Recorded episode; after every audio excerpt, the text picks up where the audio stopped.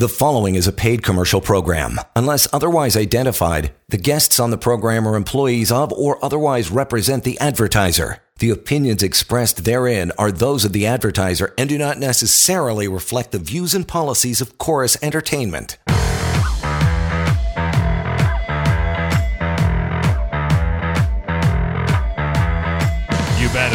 Employment Show is upon us once again. So good to have you here for the next half hour. Reaching out, Jon Pinkus is your guy. 1 821 5900. Partner Samfiru Tumarkin LLP, the most positively reviewed law firm in this country. So don't hesitate to reach out and get some information, have a chat, get educated, get smarter about your employment rights. Help at employmentlawyer.ca is the email. And we always tell people direct them to pocketemploymentlawyer.ca. There's all kinds of information about, you know, am I contractor, you know, union stuff, non-union stuff, all the questions. A lot of the topics we cover here in the show uh, nightly are covered at pocketemploymentlawyer.ca, so you can peruse that at your leisure. There's also the severance pay calculator in there as well, which is a great tool. Two million plus people have used it and realize what their severance offer really should be, their common law rights. The number might surprise you but it is accurate. Coming up, employment law red flags. We'll start chipping away at those, John. But you'll always start off with the uh, the case of the day. What do we got?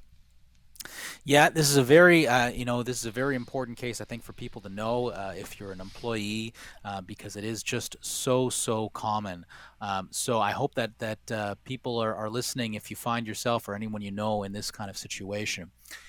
This situation I want to talk about involves a salesperson who was terminated without cause after working for a company for 30 years. 30 years, right? Wow. Started in the 1990s. She earned a base salary of $100,000 and commissions of anywhere between 20,000 to $30,000 per year. Now, naturally, this was absolutely devastating uh, to her to, to lose her job after so many years. But to add insult to injury, when she got her termination letter, the company said, Well, we're sorry to have to let you go, but we are going to give you a fair severance package in accordance with the employment agreement that you signed five years ago. Ah. And that means we owe you 34 weeks' pay based on your last 12 weeks' earnings. And we're so nice, we'll even give you another four weeks if you sign a release. So she came to me terribly upset uh, because uh, after so much time, she figured she could be entitled to up to two years' pay. That's what she figured. And she says, "Oh my goodness, I I've, I checked, and yes, I did sign that employment agreement. I can't believe I signed it. I thought it was just the company to update its records. I had no idea I was giving up such a huge amount of money." Well, I looked at the contract, and fortunately for her, the, co- the termination clause that she signed was illegal, completely illegal. Simply no chance that it was going to hold any water. And what that meant is the contract was not worth the paper that was written on. It was worth nothing. It did not impact her entitlements. And in fact, it was like she never signed the employment contract in the first place. And this meant that she was owed her full common law entitlements, up to 24 months' pay. So, two important lessons here uh, for employees. And we talk about this all the time, but it really bears repeating. Number one, very important. Please, please, please do not sign an employment agreement without speaking to an employment lawyer, especially if you are already employed somewhere. You want to go into this with open eyes. The devil is always in the details.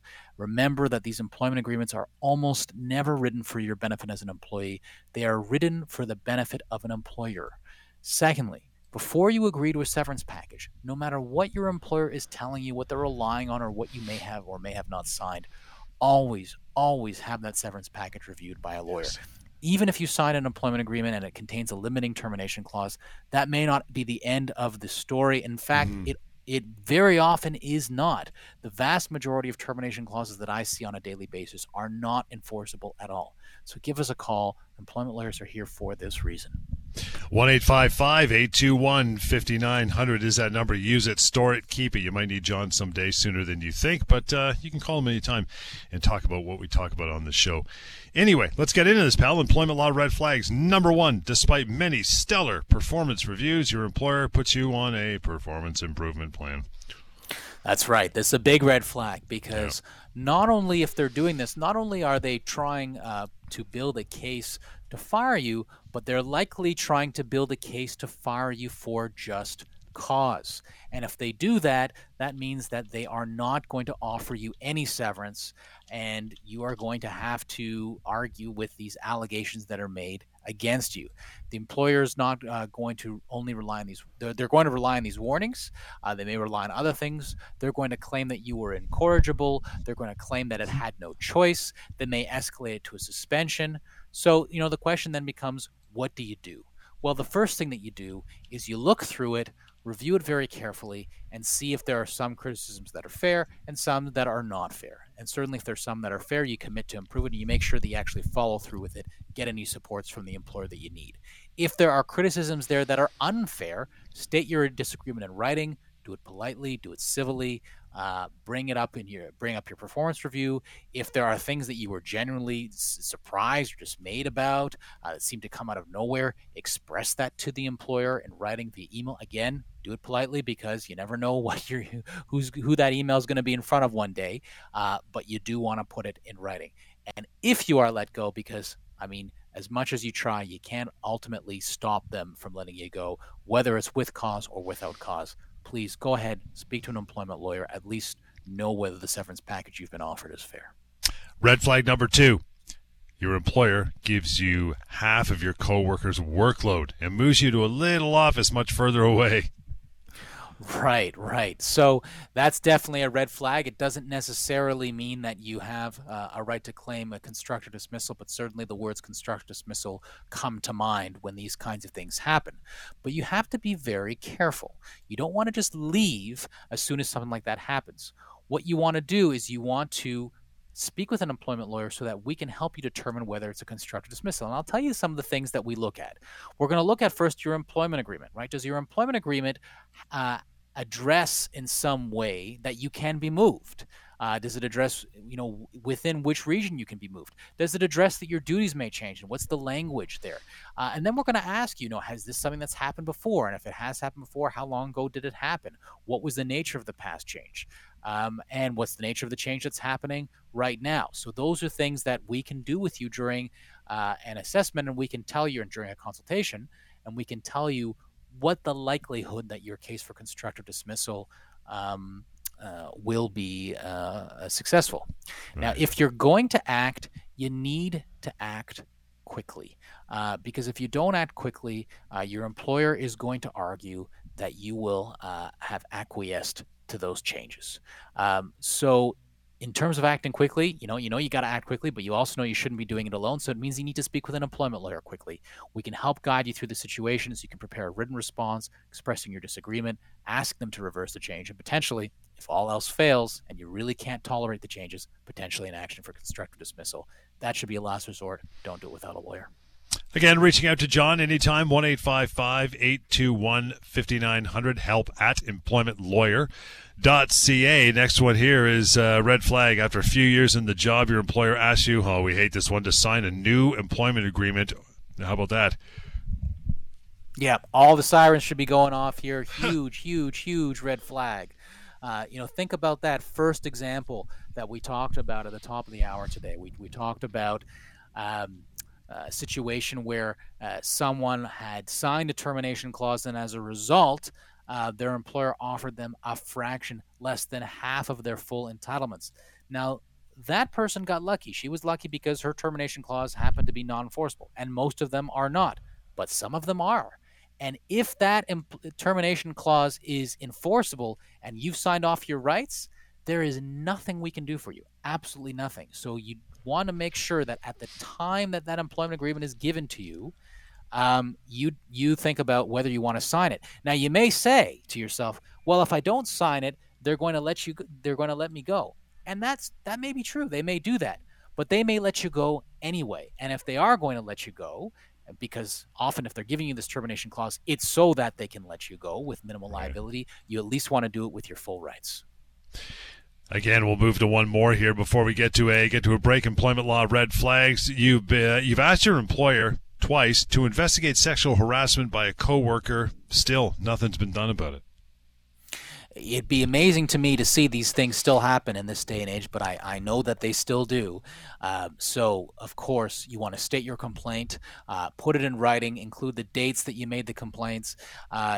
Do this by email uh, and send it to either your manager, the owner, um, human resources, if you have a human resources department at the place that you work. Uh, consider if you have a witness statement, consider if you have photographic evidence, documentary evidence, put it all out there. If the investigation process is not started and the employer is refusing to do this, do not wait forever take action yourself, talk to an employment lawyer, let's come up with a plan. And if the situations become intolerable, consider speaking to a doctor, taking a, taking a stress leave uh, so that we can uh, decide how to respond to the situation. We'll get to uh, one or two more of these before we wrap for this particular show. We're talking about employment law red flags. Your employer says you weren't the right fit for the job, and they don't fire you, they fire you for cause. That's right. Um, if they do that, uh, then, uh, well, they've now just issued the capital punishment of employment law, and we've yep. got to look at whether you're entitled to severance. Now, your employer is allowed to fire you for almost any reason, unless it is discriminatory. But if it is without cause, they must pay severance. And if they refuse to pay severance, your employer could be responsible for further damages in extreme cases. So, hey, if any employers listening, please don't do this. And with that, we'll wrap it for uh, pretty much another day. If you've uh, learned lots, we uh, we appreciate you sticking around. If you want to learn more, you can easily do so. Number one, you can call John and his team; they'll always talk to you. One. The email we always uh, pull from is help at employmentlawyer.ca because that's easy for you to remember. And there's a website that's free and anonymous, full of information. Again, you should be using this even if you don't need them right away, just to learn more and possibly take the uh, severance pay calculator out for a bit of a spin. That would be pocketemploymentlawyer.ca. Again, pocketemploymentlawyer.ca and justemploymentlawyer.ca. There's a, a media tab on that website, the firm website, and that'll lead you to our long running TV show as well. John, good stuff. Hang on. We got more employment law red flags uh, on the way. In the meantime, write the number down 1 821 5900 and help at employmentlawyer.ca. We'll continue. Employment Law Show. You're listening to a paid commercial program. Unless otherwise identified, guests on the program are employees of or otherwise represent the advertiser. The opinions expressed therein are those of the advertiser and do not necessarily reflect the views and policies of Chorus Entertainment.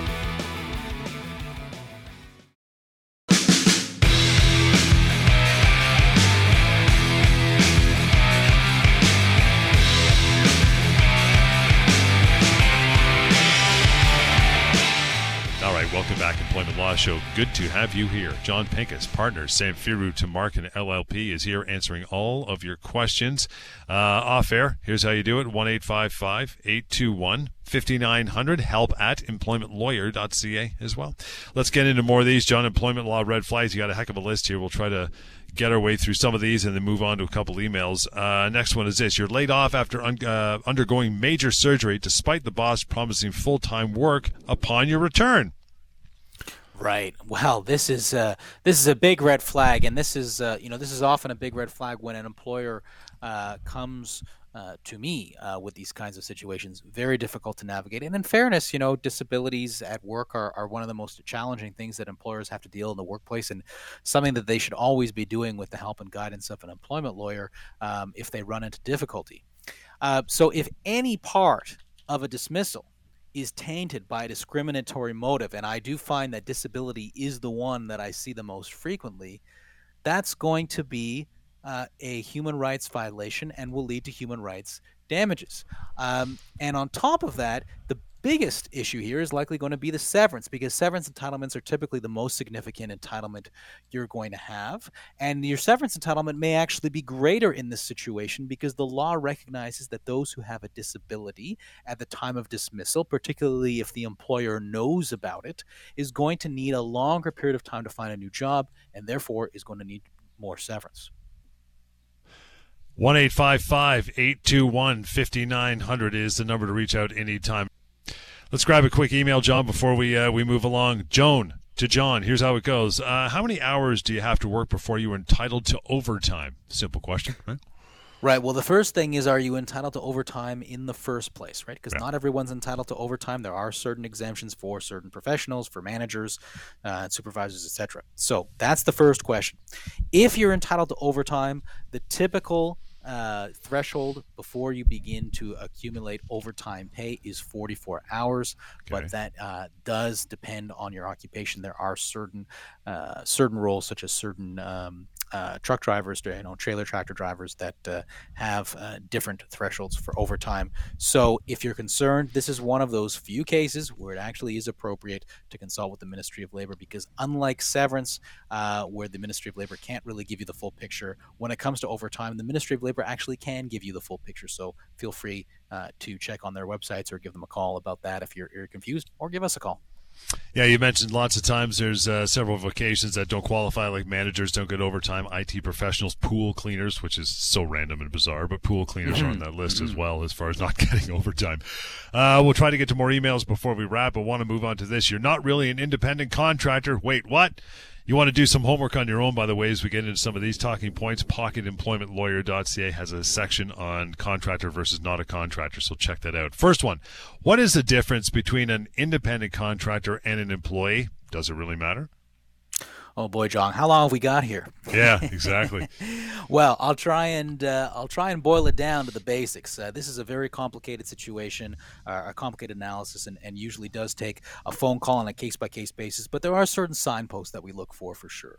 Um, now, it does matter, of course, for tax reasons that we won't get into on this show, but it matters for employment reasons as well. It matters because of severance, overtime, minimum wage standards, vacation pay, statutory holidays, employment insurance. The list goes on and on and on. This is one of the most important issues when you're starting a new job is is it a job or is it a gig? Is it a contract, right? And this is we see these disputes play on small scale uh, in individual cases and on uh, a, gra- a grander scale, like in the uh, Uber class action. So, you know, what is the difference? Well, the difference is if you're an employee, you are in business for the company. An independent contractor is in business for themselves. That's typically what we're looking at, and there's a few signposts, as I said, that we that we uh, look at. Uh, so, an employee takes direction from the company. An independent contractor usually has the freedom to do what they want. An independent contractor is often going to use their own tools, make their own investments, uh, and may have variable compensation. An employee is going to have a set compensation, probably a salary, maybe a commission structure, uh, and they're going to have a reliable source of income.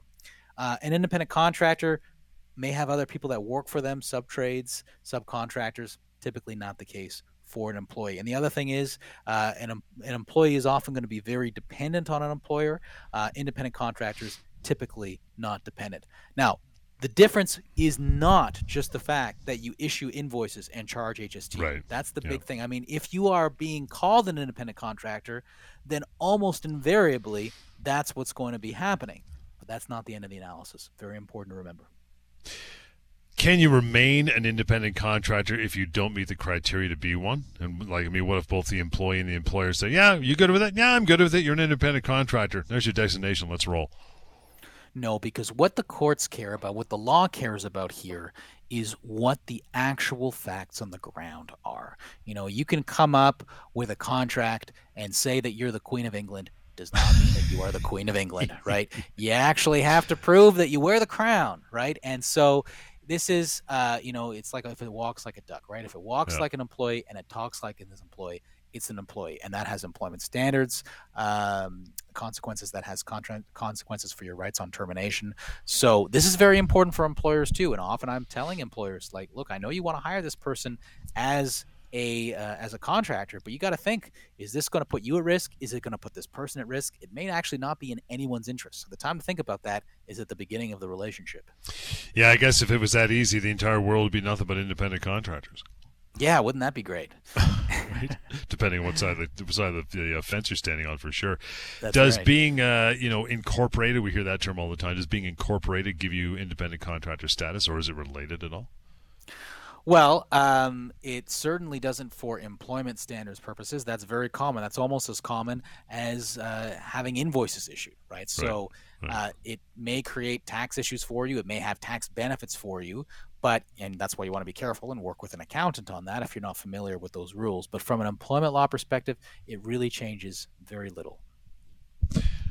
Emails help at employmentlawyer.ca. Last few minutes, let's get into uh, another one of these. Uh, Jesse this time says, Hey, John, I'm dealing with a lot of uh, mental anxiety. and it's really starting to impact my work. I received a performance improvement plan yesterday, and I'm nervous to disclose my issue. Uh, what do I do? Well, as as much as I know you're uncomfortable to disclose it, if you don't disclose it, the risk that you have is that you won't be accommodated. Um, so, you know, we we certainly are moving past uh, the stigma of a mental anxiety, although that that is definitely a real problem that continues to exist. So there's not much that you can do ab- about it if you don't disclose it. And I, I certainly get the hesitation. It's very difficult, uh, mm. um, and there's a lot of prejudice still out there about um, psychological disabilities. But you should disclose it, uh, particularly because you got a, a performance improvement plan and if you disclose it, your employer may actually decide to respond the right way, which is to accommodate you and to look at your performance in the context of what you're suffering from. You may need time off, you may need to go on disability insurance, um, and these are things that can only happen if you disclose that you're, you know, that you're suffering. Doesn't mean you need to disclose all the details, but you right. do need to disclose that you're suffering. Avi is up next. Says uh, my employer just told me if I don't sign a non-compete agreement, I'm fired. Is there anything I can do to stop them? Well, there's uh, first of all, it, it may be worth mentioning if you're not an executive that non-competition agreements are generally speaking illegal now in the province of Ontario. Right. So that's the first thing that I would say. Now, um, on the other hand, is there anything that you can do to stop them from firing you? No, you can't. You can't stop them from firing. You can't physically stop them. If they're going to fire you, they're going to fire you. All you can do um, is uh, agree is pursue compensation for yourself afterwards, and that's something that we can help you with. Let's move on to another one of these. I think we got uh, some time from Kim. Again, help at employmentlawyer.ca says, I just received a terrible reference from my old employer. Can I sue them? Wow. Well, you can try, but I can tell you from personal experience that um, having uh, been on, on both sides of this issue, uh, it is a very, very difficult thing to do. Employers have a lot of leeway in what they tell other employers uh, when they're called for a reference, even if the information they give is not strictly accurate. Uh, as long as they can prove that they didn't do it maliciously, uh, you're going to have a lot of, t- of trouble getting any compensation. So, what you may want to do is you may want to look at whether you're owed anything for severance from the old employer, because often in the context of severance negotiations, we can negotiate protections for you in this regard. Dale's got the last call on these uh, these emails. Help at employmentlawyer.ca. By the way, anytime you want to send one along, not just for John to answer now, but anytime he gets a ton of them. So he's got a crew working on them too. So Dave says, uh, "I've been off work for three years. I passed the age of 65 and no longer qualify for LTD benefits. Does my employer owe me anything?" Well, if you've been off for work for three years and it doesn't look like you're coming back anytime soon, then your employment may be frustrated. If it's frustrated, uh, in, in, other words, meaning it's become impossible to continue, that's what frustration means in, in, in uh, plain terms, uh, then you can seek compensation, but it's only going to be your minimum compensation. It will not be your full entitlement. So, yes, you can do something. Um, and if you don't qualify for uh, your benefits anymore, um, then uh, there may not be any reason to maintain that connection with the employer. So, definitely give us a call. Let's talk about what we can do. Yeah, LTD benefits most uh, uh, policies rather do uh, wrap up at age 65. So David said it's well worth that phone call. By the way, the other half of what the firm does is disability law. Just as a, a, bit of an FYI, there you want to reach out, you can do so. You've got the email address. But for everybody else, now that we're wrapping for the show, it is help at employmentlawyer.ca. That phone number you can use anytime we ask you to is 1 821 5900 and that website that has the uh, severance pay calculator built into it and all kinds of other information and reach out as well would be pocketemploymentlawyer.ca pocketemploymentlawyer.ca is where you want to go there's a, a uh, media tab on that website the firm website and that'll lead you to our long-running TV show as well. Thank you so much for all your contributions, and we'll uh, we'll pick it up again on the next show. This has been the Employment Law Show. The preceding was a paid commercial program. Unless otherwise identified, the guests on the program are employees of or otherwise represent the advertiser. The opinions expressed therein are those of the advertiser and do not necessarily reflect the views and policies of Chorus Entertainment.